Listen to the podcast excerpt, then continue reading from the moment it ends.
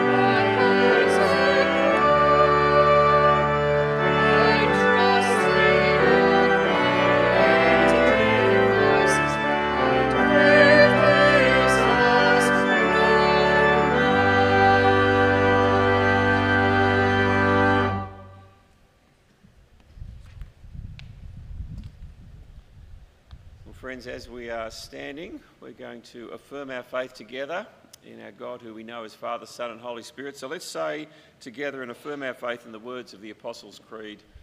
Together, I believe in God, the Father Almighty, creator of heaven and earth.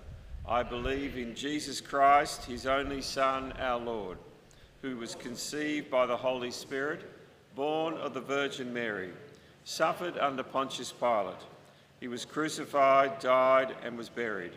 He descended to the dead. On the third day, he rose again from the dead. He ascended into heaven and is seated at the right hand of the Father. From there, he will come to judge the living and the dead. I believe in the Holy Spirit, the holy universal church, the communion of saints, the forgiveness of sins, the resurrection of the body, and the life everlasting. Amen. Please be seated, and Margaret's going to come and lead us in prayer. Thanks, Margaret.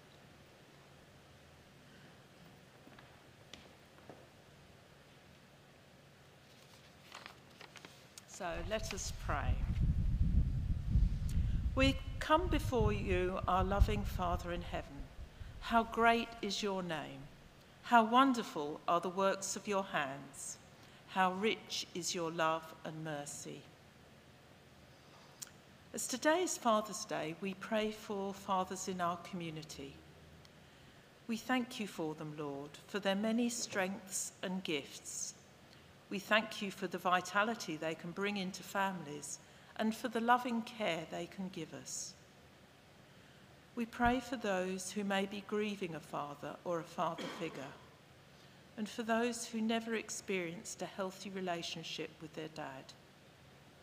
Comfort them today, Lord, and may they enjoy the wonder of knowing you, our Heavenly Father. We'll now pray for our mission partners Marsden Park. Lord, we thank you for the work of Mark Collins and those who work and worship at Life Church in Marsden Park. We give thanks for the many people benefiting from their membership course.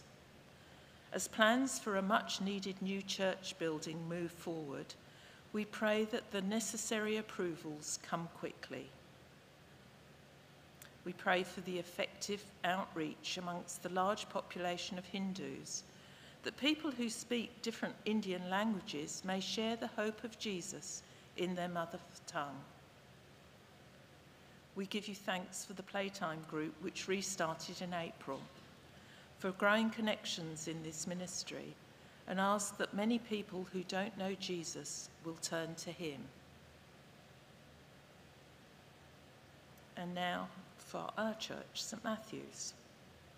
Lord, we ask for your protection and guidance in the ministry of kids, youth, and mini mats here at St Matthew's.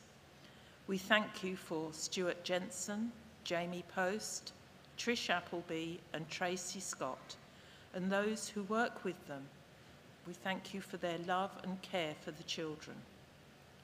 We ask that you continually refresh them with enthusiasm and energy so they can joyfully and faithfully model what a personal relationship with you looks like. We ask that you would open the hearts of the youth and children so they'd know they're loved by the God who created them and sustains the whole universe, and that they come to have a personal relationship with Jesus. We'll pause now and take some time to quietly bring before the Lord people we know who are struggling and in need of prayer.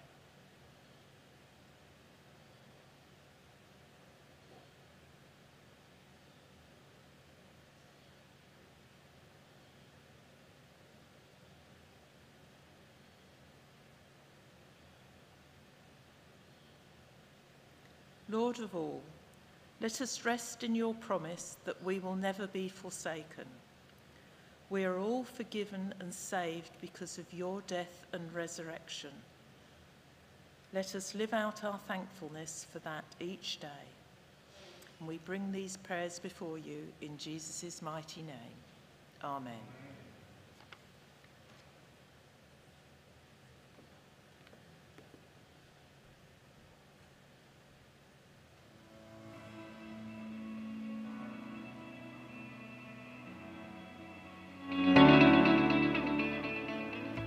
Hi, uh, we hope you feel welcome at our service today.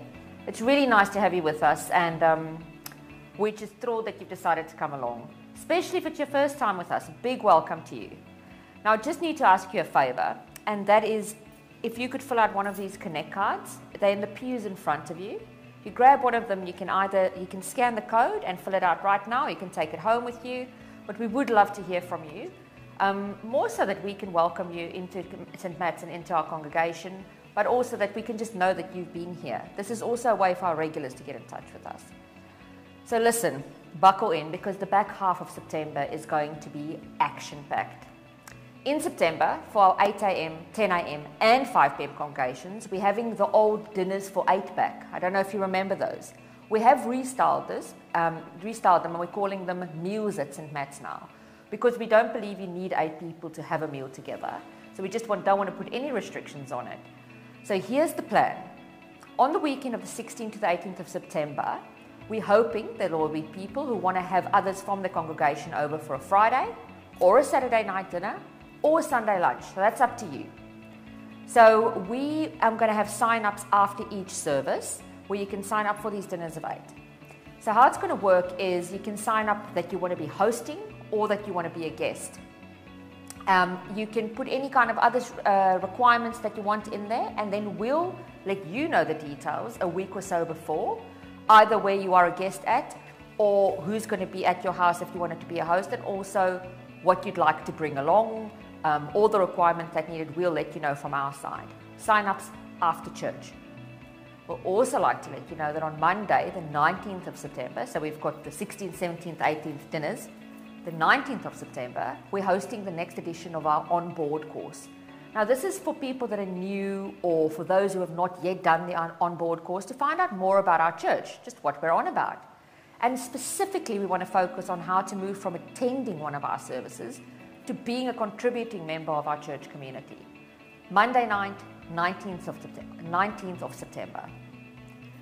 I'm so excited about this new announcement, or this next announcement, because for the first time in a few years, we'll be able to host our jazz church again, live at St. Matthew's. Our 10 a.m., 5 p.m., and 6:30 p.m. services will have a distinctly African vibe as we celebrate with lively music. We're also looking for a community choir. So if you'd like to join in the singing, will you please let David know or use this online connect card again to let us know your interest? Um, all you need to do to be a part of it is obviously be able to hold a bit of a note, but also you will probably need to be available for two Thursday night rehearsals. More details to follow once you've signed up. And finally, remember, as part of this African um, vibe that we're having and this jazz festival, we're going to be to have a marketplace in the courtyard where you can get food. So for these services, please feel free to invite friends and family to join us. This is going to be on the 25th of September. The 25th, put it in your diary, and we're looking forward to great music and great time of fellowship.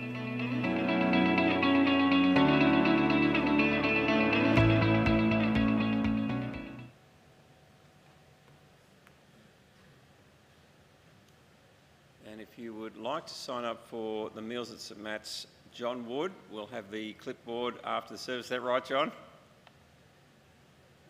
We'll make sure you have the clipboard after the service. So come on out and um, enjoy some fellowship with morning tea, but also you can sign up for a meal and uh, we'll make sure that happens. And uh, we're now going to stop and sing, and we've got our collection song, How Firm a Foundation, You People of God. So let's get to our feet. And for those who give on the plate, now's the opportunity to do that.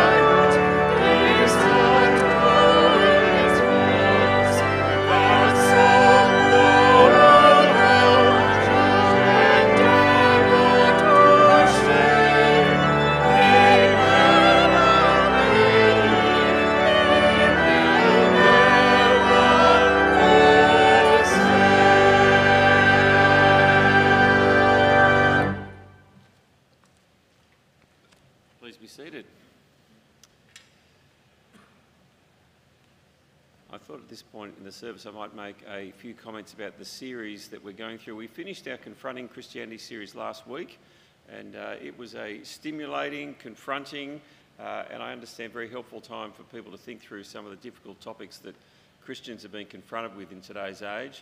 We're doing a gear shift uh, for the next five, six weeks, and I thought it'd be good to have something that uh, had a different, more uplifting theme. And so we're doing what we call stories of grace, and we've picked out numbers of stories of people in the Bible that are remarkable stories of God's grace at work in their life. Now, to complement that, uh, we've also got stories of hope and grace from people here at St Matthew's. And uh, today we've got a video from one of our night church young guys, uh, Evan Thorpe, who's been on quite a journey.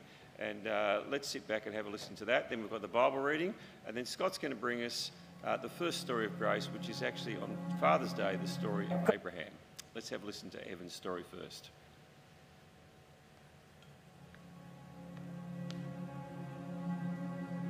God doesn't just fill the gaps, He like completely paves over them. He gets his cement truck and he just like creates a new floor and he's, yeah, what a man. I'm Evan Thorpe. Um, I'm in year 12. I've been coming to St. Matt since I was four years old, so I've been here for 14 years. Loved every second. I have a mum named Fred, Manly Weather Watch, go follow her. I have my brother Hamish and my sister Andy, and it's just the four of us living in Manly my whole life, so it's always been sick. Um, so my mum was Christian, and she, I don't know if it's easy to just bring your kids or if she actually liked it, but anyway, we came to kids' church each week. We liked it, we liked the songs, liked all our friends were here as well, so it was always really fun. Growing up, yeah, my faith wasn't really much of my own. We were like told to come and brought along, and we had a blast. But um, and yeah, so we came, and I never disliked it. Like it was always a good time for me. I didn't really see it as anything like serious, like a faith thing till I grew up. But we just kept coming, and then when I got into year six, I started at youth, and that was always really fun because I had friends and whatever, and faith kept becoming a bit more real. Yeah, the older I got and the more I heard, there was like just more.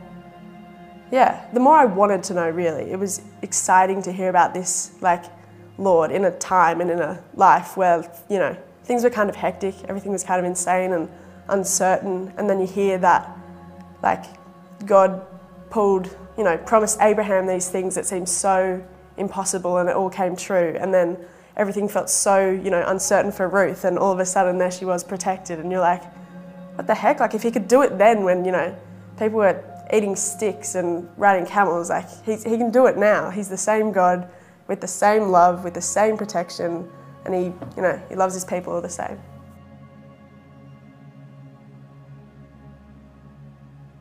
I think God as a father to me is like the biggest role he plays. God's, you know, huge and he's got a lot of roles and he's a protector and he's a judge and he's, you know, all these other things. But to me, God as a father is the one that I turn to when I'm sad or when I'm excited or anything that happens. So I didn't have a father in my own life and so sometimes I would look at other people and other families and be like, oh, I can't have that. But the God that I turn to and the God that I know is the God who is, you know, really happy when I win a soccer game and is so, you know, sad for me when, you know, something awful happens in life. And that same God who moves through this like tricky landscape of living with me is such is the greatest example of a father in like the history of the world.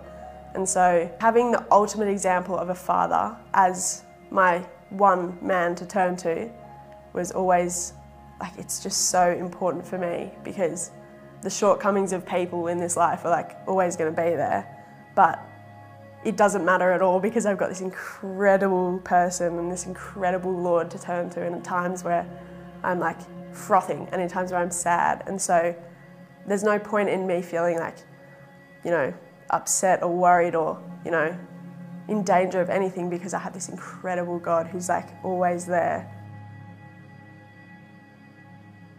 So I was confirmed back in March of this year, I think, um, and it was I was really excited for it, like insanely excited. It'd been a long time coming. Um, and I was baptized when I was little, when I was like two, and you don't really get a say in that. Like, I was still eating crayons at that point, and you know, then you get to this. You've been through this, well, not a whole life, but you've been through all these things that have happened, and trials and tribulations and amazing things, and coming out the other side of a lot of this stuff, it's always been God who's been like this rock for me. He's been this like steady point.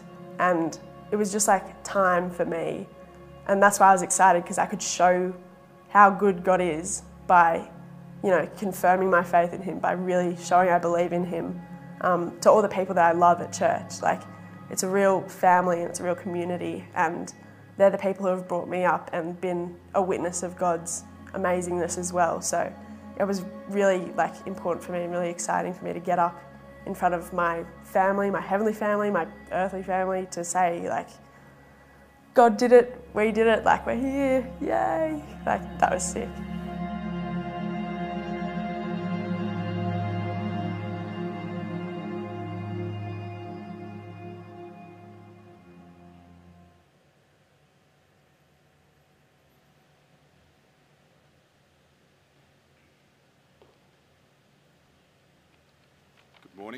Father's Day.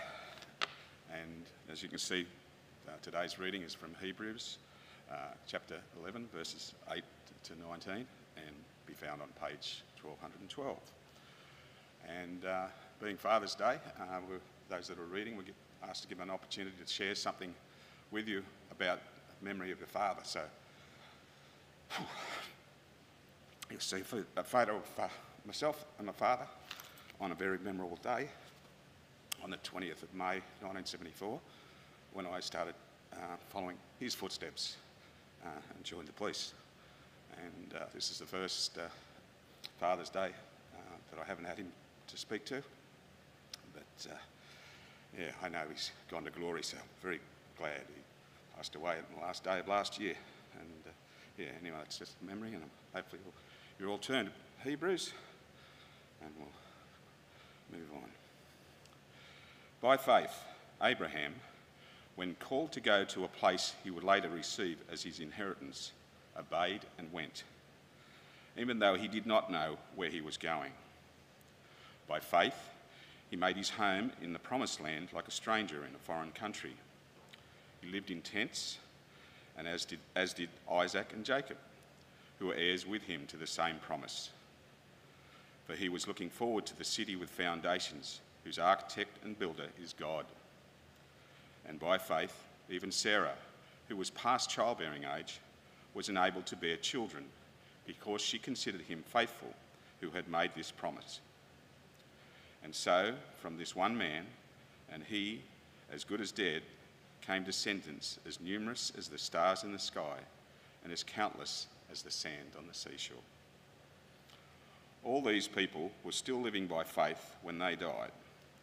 They did not receive the things promised, they only saw them and welcomed them from a distance, admitting that they were foreigners and strangers on earth.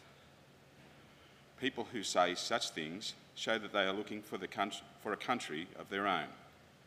If they had been thinking of the country they had left, they would have the opportunity, they would have the opportunity to return.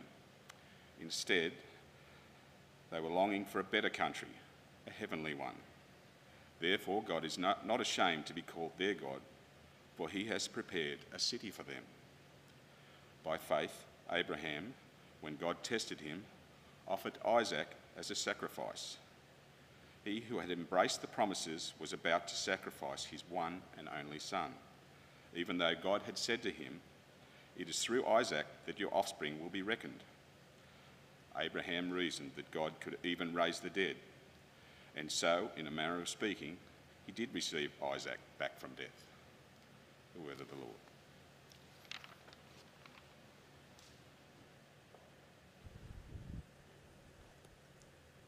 Well, good morning, everyone. Good to be with you on Father's Day. Uh, one of the things I really appreciate about my dad was uh, his work ethic. He taught me how to work hard. He also had a quick wit, and he taught me how to be quick and think on on my feet, which I really appreciate. Hey, folks, let's pray, and then we'll get underway. Uh, Heavenly Father, thank you for our earthly fathers, as we've already prayed, but we thank you moreover for you as our Heavenly Father. And we pray that you would give us ears to attend to your words to us this morning, that we might increasingly take on the form of uh, your Son, the Lord Jesus Christ, in whose name we pray. Amen. Please uh, keep Hebrews 11 open. We'll refer to it at the back end of our time together. We are talking about grace. It's the name of a girl. It's also a thought that changed the world. Grace. She takes the blame, she covers the shame, she removes the stain. Grace makes beauty out of ugly things. Now, they're the lyrics from a fairly unknown song called Grace by a fairly irrelevant band called U2, which once was the biggest musical band in the world. But just listen to them again. Grace, the name of a girl, it's also a thought that changed the world. Grace makes beauty out of ugly things. But grace is also that short prayer we pray before dinner. It's the way a ballerina dances, it's the way a kind man speaks. So, what is grace exactly? Because it sounds like it's a whole lot of things, maybe just about everything. Well, in the Christian faith, grace primarily refers to the way that God treats us, it relates to his unmerited goodness towards undeserving people. It's his kindness towards us that we don't earn, we don't deserve, we have no entitlement to it. We receive it as a gift with gratitude in our hearts, at least we ought to. Now, there is something that theologians call common, call common grace, which God gives to all people, like life itself. Uh, that's a grace of God that He gives to every human being, regardless of Christian faith or otherwise. Now, Jesus reminds us that God causes His sun to rise on the evil and the good. He sends His rain on the righteous and the unrighteous. He gives life and sun and rain and friendship and love and marriage and family as a common grace to all believers and unbelievers alike. But of course, in the life, death, and resurrection and return of Jesus, there's a real edge to his grace because it not only refers to his goodness in creating humanity and sustaining our existence, it now refers specifically to his kindness in Christ in living among us perfectly, in dying for us sacrificially, and rising again before us triumphantly, so that we can look forward to Him taking us to be with Him in a glorious eternity when He returns. Some say that grace stands for God's riches at Christ's expense. Well, it doesn't, but I really dig that sentiment. Well, for the rest of this term, as Bruce said, we're, we're going to look at people in the Bible who are transformed by the grace of God. Some of them are in the New Testament, like Timothy and Mary Magdalene, people that have beautiful stories that resound deeply of God's riches at Christ's expense. Some of them are in the Old Testament, like Rahab and Hezekiah, before the time of Christ, and you wouldn't say their stories are dripping with Jesus. He hadn't yet come. But if you listen carefully, you can hear kind of a theme tune that is playing, which foreshadows a melody that only gets louder and louder as Jesus enters human history in a barn in Bethlehem. But today we start almost at the beginning of the Bible with Abraham and his story of grace. Father Abraham. Fitting for Father's Day, isn't it? In my uh, previous job as a youth minister, we took our young people away about a half dozen times a year, maybe more. Basically, every holidays, we took some of them away somewhere. And I can't say that I loved camps, massive organisational effort and big responsibility and all that.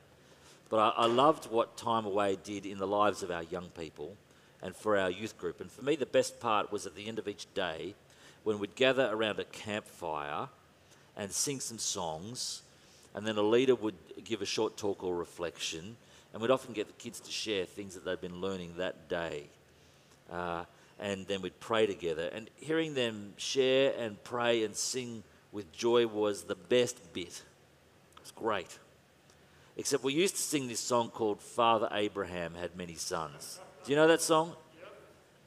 Father Abraham had many sons. Many sons had Father Abraham. I am one of them, and so are you. So let's all praise the Lord. No problems. But then you start waving your right, right arm, and you do it all again. Father Abraham many sons, many sons. And then you sang it again, waving your left arm and your right arm. Father Abraham had many sons, many sons. And then you had to start waving your right leg, like this while doing the other ones, many sons, and then you had to do your right and your left leg, and then you have to do it waving not just both arms and both kicking out both legs, but then nodding your head like a complete lunatic. And I just thought, man, people have got enough reasons to think Christians are weird. You know, we don't need to invent any more. So I thought it was a silly song. I also thought it was silly because you could legitimately sing it as a Muslim, couldn't you? Or a, or a Jewish person or a Christian. But on reflection, I think it was a dumb, big, dumb song because the story of Abraham's life was not really the story of a man with many sons, is it?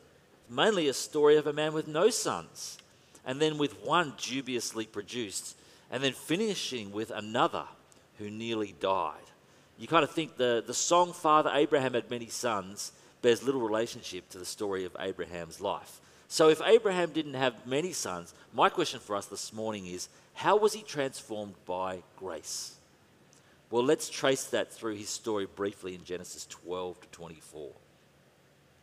You read first of Abraham's family tree in Genesis 11, but the story of Abraham starts in Genesis 12 when God appeared to this 75 year old man who worshipped other gods beyond the Euphrates River and famously said to him, Go from your country, your people, and your father's household to the land I will show you. I will make you into a great nation, and I will bless you. I will make your name great, and you will be a blessing. I will bless those who bless you, and whoever curses you, I will curse, and all peoples on earth will be blessed through you. Very famous words. But that's the grace of God in full view, isn't it? There's absolutely no way in which this pagan, childless old champ called Abraham had any entitlement to new lands or becoming a great nation with a great name, with the blessing of God, or even the promise of being a channel of blessing for all peoples, for every other nation on earth, which we as Christians believe is ultimately fulfilled in the birth of Jesus, the Savior of the world, who could trace his human lineage back to Abraham. Now, this is grace, God's unmerited goodness towards undeserving people. And it must have been transformative because we read in the very next verse, verse 4 So Abram went as the Lord told him, and Lot went with him. Abram was 75 years old when he set out from Haran. He took his wife Sarah, his nephew Lot, all the possessions they had accumulated, and they set out for the land of Canaan, and they arrived there. Man, would you do that? Would you leave everything you've ever known without knowing where you were really going? I don't think so. But Abraham did. So it seems like things are off to a good start, but it's only a start, isn't it? Because in the same chapter, only six verses later, we discover there's a famine in that land of promise, and Abraham travels south to Egypt to survive. And what does this great man of faith do down there? He pimps his wife out to the Pharaoh of the day. He was scared that if they found out Sarah was his wife, they would kill him. So he pretended to be her brother and Pharaoh took her as his wife. And it was only after God inflicted a serious disease upon Pharaoh and his household, after he was with Sarah, that Pharaoh let Sarah go and sent Abraham on his way. That's what the great man of faith does, hey? In the next few chapters, Abraham shows degrees of righteousness. He parts way with his nephew Lot and lets Lot take possession of the more fertile lands and and then when Lot got carted away by some local warlords, Abraham mustered his fighting men to rescue Lot. So some bright moments. But by the time we get to Genesis 15, Abraham laments before God that he still has no sons and that his legacy would be left to a servant called Eliezer of Damascus. And you might remember God took, like a father, God took him outside and said in Genesis chapter 15, verse 4, this man will not be your heir, Abram, but a son who is your own flesh and blood will be your heir. Look up and count the stars, if indeed you can. So shall your offspring be. And once again, that promise of God appears to have been transformative because the next verse includes words that have been picked up by our New Testament as archetypal of Christian faith. In other words, what a, a pattern of what God wants from us all. Genesis 15, verse 6. Abram believed the Lord and he credited to him as righteousness. He believed. He trusted the promises of God. The book of Romans says, Against all hope, Abram in hope believed, and so became the father of many nations, just as it had been said to him. He was fully persuaded that God had the power to do what he had promised. And if you know the story back in Genesis 15, God then instructed Abraham to, to get some animals and to cut them in half and to arrange the halves opposite each other. And then God passed between the pieces, viscerally communicating to Abram that he would keep his promises or else would suffer the same fate as these animals whose carcasses he'd passed between. As if you could even imagine that happening to God. So you've got a promise and then you've got a promise reiterated upon an oath in which God pledged himself to the point of death if he did not fulfill it. Abram believed, and it was credited to him as righteousness. But as the years passed and there were no sons or daughters, Abraham and Sarah took matters into their own hands. If God wasn't going to get things moving, I guess they would have to. And so Sarah gave her maid Hagar to Abraham to sleep with. She bore him a son. And you think, problem solved? Well, not quite. As Hagar and her son, Abraham's son, fled away because Sarah so badly mistreated them in her jealousy. So Father Abraham had no sons. And then he had one son. And then he had none again. For this man of faith, it's a real topsy turvy tale, isn't it? At each point he fails, we empathize with his frailty, and yet we sense that it, doesn't quite get him off the hook.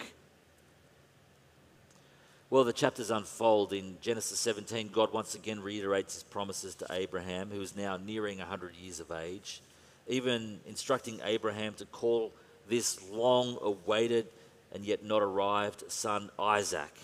And again, Abraham shows moments of greatness. You know, he pleads boldly before God to spare Sodom.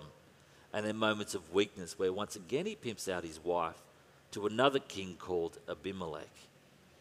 And then finally, a son is born to Abraham and Sarah in their old age. And this son is very young still when God requires Abraham to take him up to a mountain where he would be sacrificed. And I just reckon you can imagine, can't you, the blood draining from Abraham's face at such a request. How could God require this? Here's the fulfillment to your promise, Lord, for which I have waited so long. Is the only way. Those grand promises you made so long ago. Great nation, blessing to the world, all that can be fulfilled. How can you possibly ask this, God? You can imagine a, a winded and despairing Abraham pleading with God as he once pleaded for the city of Sodom. Or perhaps you can imagine the dread with which he took each step up the mountain on which Isaac would be sacrificed. Or maybe how he felt when Isaac said, What about the lamb for the sacrifice, Dad? To which Abraham replied with such deep irony God Himself will provide it. Or that moment when he raised the knife to strike his bound son only to hear the angel of God cry out, Do not lay a hand on the boy, and instead to see that struggling ram caught in the nearby thicket, perfect for a burnt offering. Indeed, God Himself had provided not just a ram for a sacrifice, not just a long awaited son, but via a very long and winding, circuitous route, a hope of salvation for all people, a way for people to be friends again with the God who made them, but from whom they nevertheless turn away. You know, when we think of Abraham, we think of him as the great man of faith, and our New Testaments point us, push us in that direction to a large extent, describing him as the father of us all with faith. Well, that's fair enough, isn't it? He left his home and set out for an unknown land. He waited decades for his son, only to surrender him up to death. But I just reckon when you look at his life, the larger theme is the faithfulness of his father God. That is the grace of God expressed in patient faithfulness to his own promises to Abraham when Abraham's faith wobbled and resolved. The story of Abraham is a story about a man who exhibited great faith. He is our forefather in faith, but ask yourself the question who is the hero of this story really? When Abraham takes things into his own hands, they go pear shaped and quickly. But when he simply trusts in the gracious promises of God, God never lets him down, though that does not make for an easy life. So it's a great story of an old man transformed by the faithfulness of God to his promises and purposes and people. But how can we, Father Abraham's sons and daughters, be similarly transformed by that story of grace? Well, Hebrews 11, which you've got open in front of you and which we read earlier, might hold some clues. Hebrews 11 considers Abraham's life and thinks about him leaving his country of Ur at the command of God and his trust that God would provide him with a son even when he was required to offer his son as a sacrifice. And those two parts of the story provide helpful application for us. Because the way Abraham looked at the world can change the way that we look at the world. Uh, I mean, when you look at where you live, where we live here, do you see it as your slice of heaven? Whether you've achieved it yet or you're still toiling to get there, or are you looking forward to a better place? I mean, how could Abraham really leave the only land he'd known? Well, have a look at verse 10 because he was looking forward to a city whose architect and builder is God. Or verse 16, he was longing for a better country, a distant heavenly one, which God prepared for him. You know, verse 13 says, Abraham and Sarah and their offspring admitted they were strangers and foreigners on earth. I wonder if we can do the same. We labor so hard for our place in the sun, don't we? Our piece of the beaches. And if, if that dream becomes impossible, probably have to move to another place that's cheaper, but it's as close in nature to Manly as we can find. And it's not that that's wrong, but man, it can be dangerous for our souls when we invest so much in this city and, in this land. We're thoroughly unlike foreigners and strangers on earth. We're inhabitants, we're titled landholders. And it's so hard not to trust this ground we rent or have bought and truly believe that God has prepared a heavenly city for us and that it's better. I mean, how can it possibly be better? Can I believe that in God's grace, He has something better in store for me? Abraham's story can powerfully impact our emotions and our attachments. And friends, I would encourage you to let the beauty of this place, which is undeniable, to operate as a teaser for the wonder of the distant heavenly city that awaits, rather than the chief goal or end of your life. When you swim or surf or snorkel here or fish or run or cycle or walk hereabouts, or you just watch a sunrise to not think, wow, I have made it. This is the best. But to think, my goodness, how good will eternity with God in heaven be if this is just the teaser? If this is the trailer? Wouldn't I be a fool? Wouldn't I be the greatest of fools to trade anything for that promise of eternal life with Jesus in splendor? And that's why I think being generous is um, one of our godly habits. It's just so good for us. Now, I'm not interested in your money. That's what the senior minister's got to worry about. But I am interested in what kingdom generosity does for our souls because I think it expresses a trust in God's goodness and his promises, as well as a lighter grasp upon this world and all its promises. Because every time you give money away, you're willingly crimping, you're, you're limiting some of your potential enjoyment on earth because you're looking beyond immediate circumstances forward to a city whose architect and builder is God. And you are saying by thinning out your wallet that you trust in His grace in promising that and His faithfulness in fulfilling the promise He has made to take you to be with Him in eternal wonder. That's why giving is good. It's the same with our time, isn't it? I mean, why would you serve? Every time you serve, don't you know you're willingly crimping, you're limiting some of your potential enjoyment on earth? Right? You, you do it not only because you've been so served by Jesus in his life, death, and resurrection, you do it not just because you love people, you do it because you don't need to suck all the marrow out of this life alone. Carpe diem and all that rubbish. You're looking beyond immediate circumstances, aren't you, to a heavenly land where you will bask forevermore in glowing fellowship with God. So you serve others and you serve God, and at the same time, it actually transforms you. That's why you serve. Now, I'm going to say to the parents and would be parents of our church throughout the day, it's even like that for our children. So you might like to think of that as a grandparent, or you might like to just pray for the parents of our church. But uh, I want to say to the dads um, across the day, what do we most hope for our children?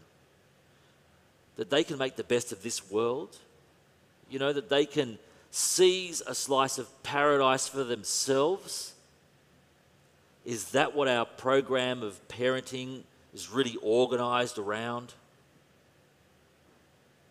Or do we hope, as the fathers in our church, that our children might first seek the, uh, the kingdom of God and grasp lightly to this world as they breathe deeply of the promises of God that so surpass any promise this world makes?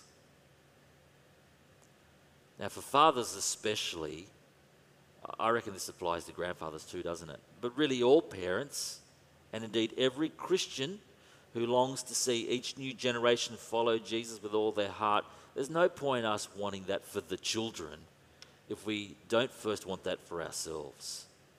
And it's going to be easier for them to get there in their lives if they can see it in operation in our lives.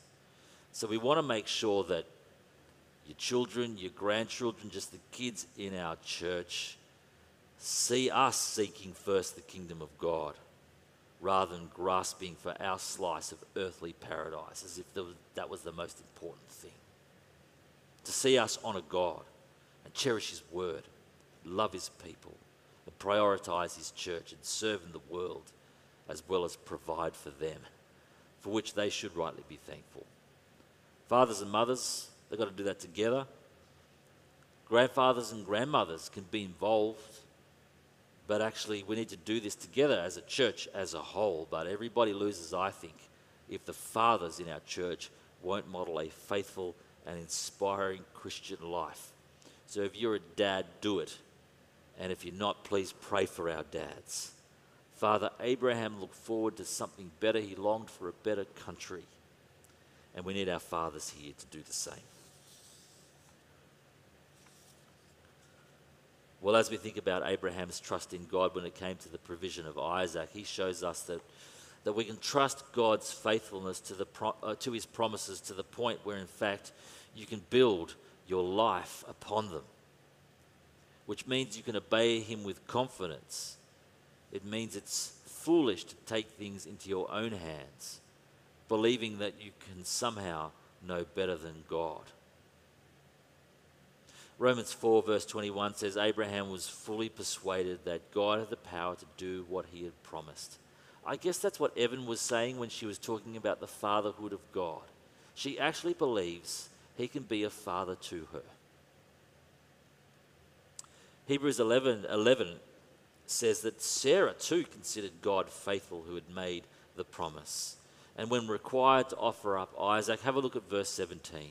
It tells us he who had embraced the promises, that's Abraham, was about to sacrifice his one and only son. How can he do that? Verse 19 Abraham reasoned that God could even raise the dead. Now, friends, you think about the situations you face. Maybe there's a particular situation you're facing right now, and the temptation to not trust God, to not believe his promises, to disobey Him and to take things into your own hands to fix it. Deliberately disobeying God will never be the fix. Believing and obeying Him will be. Whatever that situation is in your life, especially the one that you're thinking of right now, will not leave you alone. He will supply your daily needs. He will take you to be with Him in glory. He has forgiven your sins. He has taken the blame, covered the shame, removed the stain. He does love us more than we would ever know, and He is working within us right now to make us more like His Son. And so, Father Abraham is saying to us today that is all true. It is all true. You can build your life upon these promises.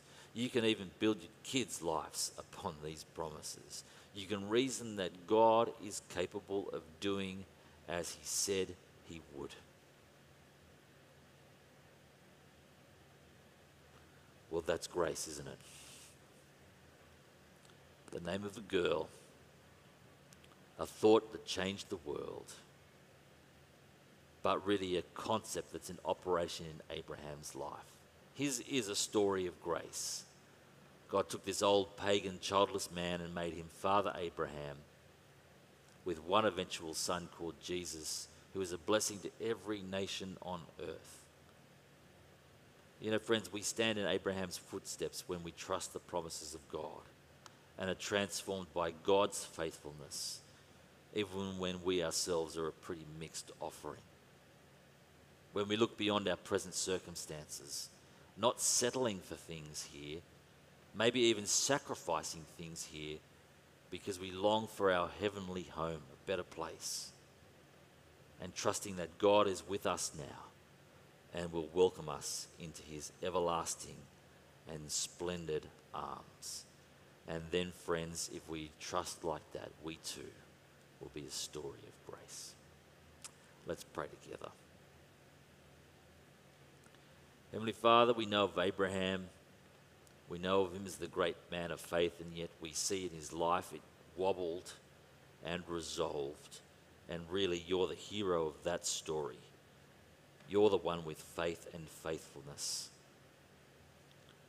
Well, we ask that your faithfulness to your promises, especially in the Lord Jesus, might transform us too. And that you would move within us to not settle for things here, but to long for a better place that's built by you which we will enjoy with you forevermore.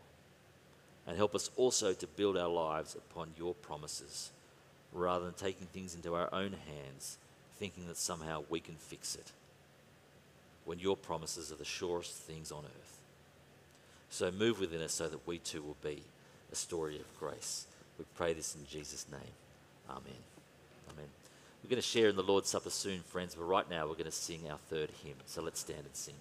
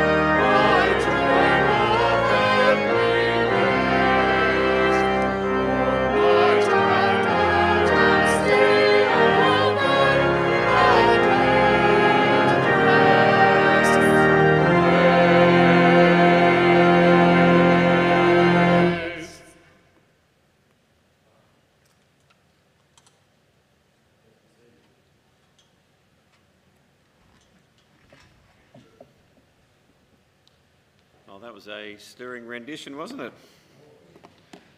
Thank you to Mark and the team. We're now going to stop and celebrate the Lord's Supper. Um, if you haven't got one of these little communion packs, just please put your hand up and Chris will bring one round. If you're at home, uh, please do avail yourself of some juice and bread at this time.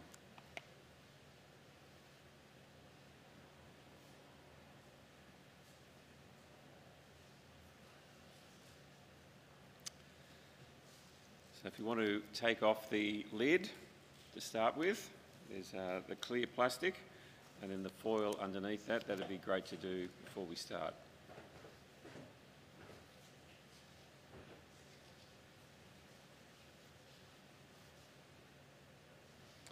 Well, let me commence. Brothers and sisters in Christ, we who come to share the Holy Communion of the body and blood of our Saviour, the Lord Jesus, can come only because of his great love for us.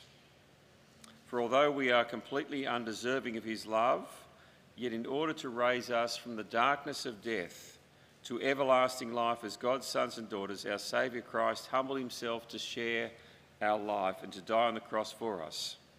And in remembrance of his death and as a pledge of his love, he has instituted this holy sacrament that we're now about to share.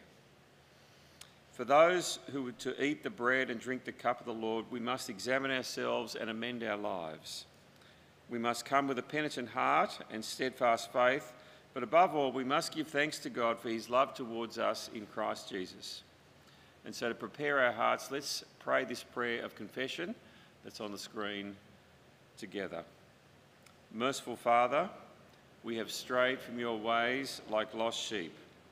We have followed the desires of our own hearts and have broken your holy laws we have left undone what we ought to have done, and we have done what we ought not to have done. Yet, good Lord, have mercy on us. Restore those who repent, according to the promises declared to us through your Son, Jesus Christ.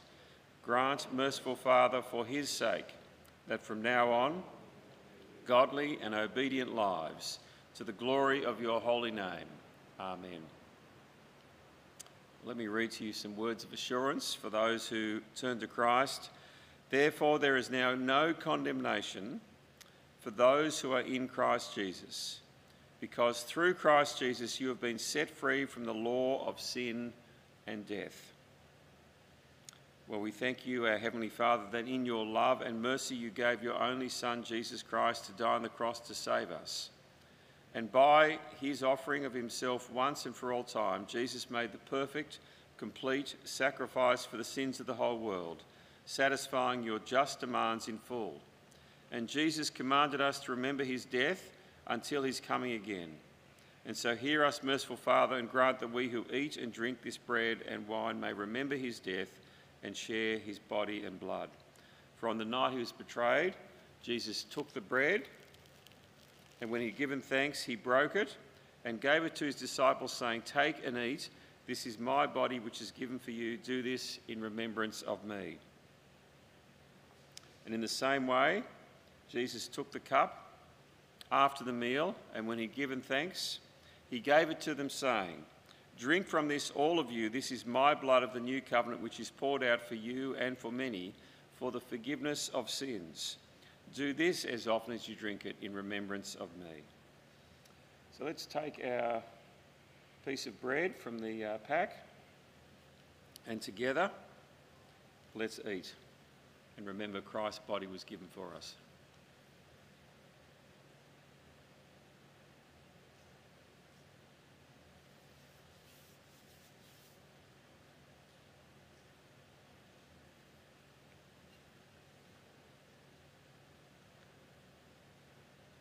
Let's take the cup and drink and remember Christ's blood was shed for our sins so we can be forgiven.